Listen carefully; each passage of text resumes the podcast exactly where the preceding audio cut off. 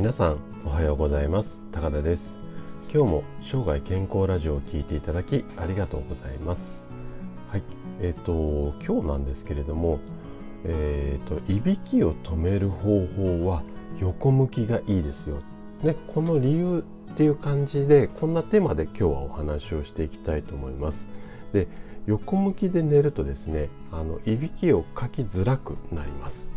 こんな研究データが数多く存在して実際ですね私の患者さんでも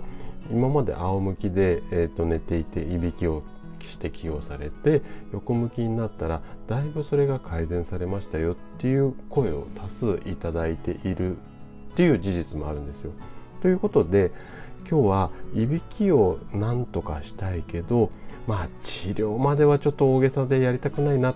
そんなあなたに向けてお話をしていきたいと思います。で今日お伝えする内容は2つあるんですけどもまず1つ目がですねいびきを止める方法は横向きの理由ですねこれを前半でお話をさせていただきたいのとあと後半もう一つのテーマとしていびき防止のためのエクササイズっていうのがあるのでそのやり方について話をしていきたいと思います。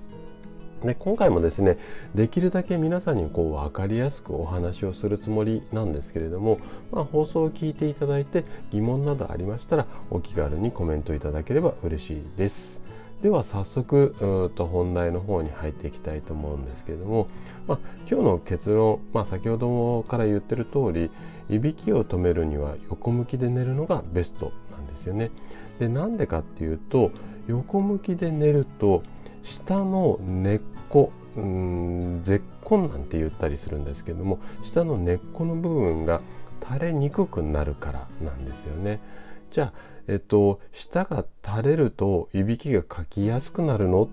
はてなっていう方もちょっとここまで聞くといらっしゃるかもしれないので以前、えっと、23日前にですねそのいびきをかくと,、うんと生活習慣病になりやすいですよっていうようなお話をさせていただいているのでちょっと過去のですね、えっと、私のこう、うんと、データっていうか音声をあの遡っていただいてそちらを聞いていただけるとその理由なんていうのも分かり分かるかなというふうに思います。でえっと、この横向きで寝ましょうよっていう話をするとですね大体聞かれるのがじゃあ先生横向きってどっち向きがいいんですかっていうふうに聞かれることが非常に多いんですね。でこれもね答え決まっていておすすめは右向きなんですよ。なんでかっていうと右向きで寝ることによって心臓が上の方になりますねっていうところとあと胃袋ってこうなイメージ湧きますかね？ちょっとこうラグビーラグビーボールみたいな形をしてこう袋胃袋っていうぐらいだから袋になってるんですけどもその袋の出口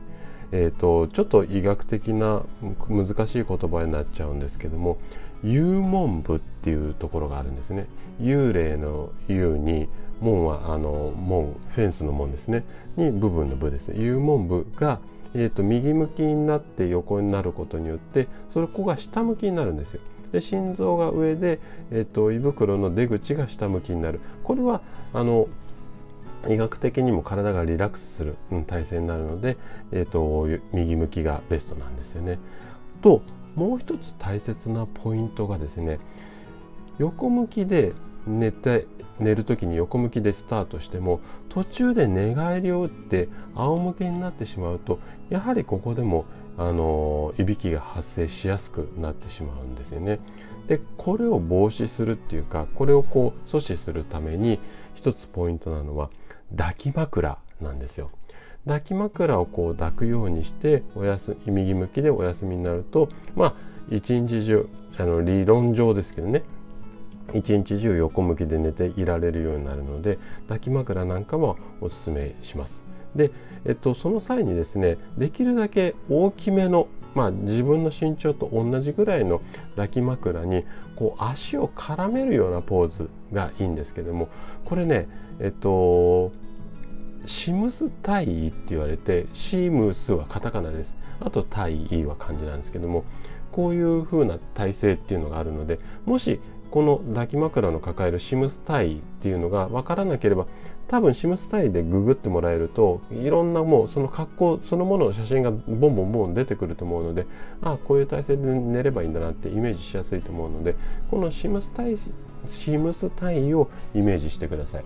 で次にこういうふうに横向きで寝るのと合わせてもう一つおすすめなのがいびき防止をするためのちょっと顔のトレーニングっていうかエクササイズもあるのでこれをちょっと後半うんとご紹介していきたいと思います。で、えっと、いびき防止のエクササイズについてですねあのこのうんとまあ体操っていうか顔の周りの体操をしてもらいたいんですけどもこの体操の目的はズバリ気道あの空気の通る道ですね気道の詰まりを防ぐことなんですよ。はい、ということで早速方法うん紹介していきたいと思うんですけどやることはね3つあるんですよ。でちょっと音声だと,、うんと分かりづらいかもしれないんですけどもなるべくこうイメージしやすいようにお話ししますのでもし分からなければちょっとなんか意味が分かんないって言ってコメントいただければもう少し詳しく説明させていただきますのででまず1つ目のポーズとしては顎を思いっきりこううんってこう前に出すような感じこういう姿勢をしてでそのままこう顎出して呼吸をしながらその状態顎出た状態を10秒間キープですね。でこの体勢が一つです。でそれが終わったら次。今度はですね下ベロですね。ベロを思いっきり出してイメージとしては下の付け根をこうぐーっと前に伸ばすような感じ。でこの姿勢っていうかこの体勢で呼吸をしながら10秒間キープですね。これが2つ目。で最後これねちょっとイメージしづらいっていうかこうやりづらい部分もあるかもしれないんですけれどもまず口を大きく開けます口大きく開けてのどちんこの部分を思いっきりこう上に上げるような感じですね。もうこれ以上ちょっと説明がしようがないんですけどもちょっと映像で見せれないので。でここを上に思いっきり上げた状態をキープして呼吸しながら10秒間ですね。で最後の3番目ってちょっともしかしたらやりづらいかもしれないのでできたら1番2番だけでも OK ですでチャレンジできるんだったら3番もやってみてくださいでえっと、ちょっとイメージしてもらえればわかると思うので、あの、人前ではね、ちょっと恥ずかしい格好なんですよ。で、ちょっとこう、顎が出てるとか、舌が上手に出てるとか、分かりづらい部分もあるので、多分、おすすめはね、鏡の前でやってもらえると、すごくやりやすいと思うので、ちょっと恥ずかしがらずに、えっと、一人でいる時にね、是非チャレンジしてみてください。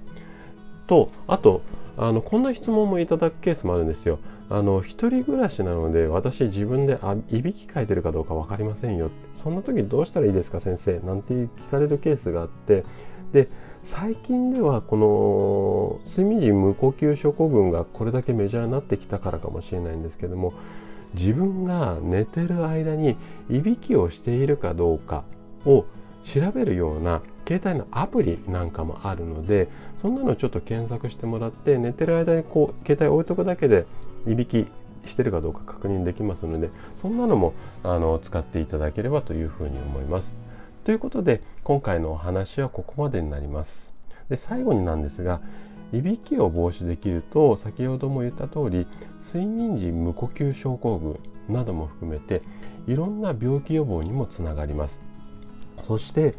健康を手に入れるとあなたの仕事だとか家事を頑張る原動力になりますよね。なので、ぜひいびきを防止して生涯健康を目指していただけたら嬉しいです。はい、今回のお話があなたの快適な毎日を過ごすヒントになれば、えー、と幸いです。それでは素敵なお、うん、素敵な一日をお過ごしください。今日も最後まで聞いていただきありがとうございます。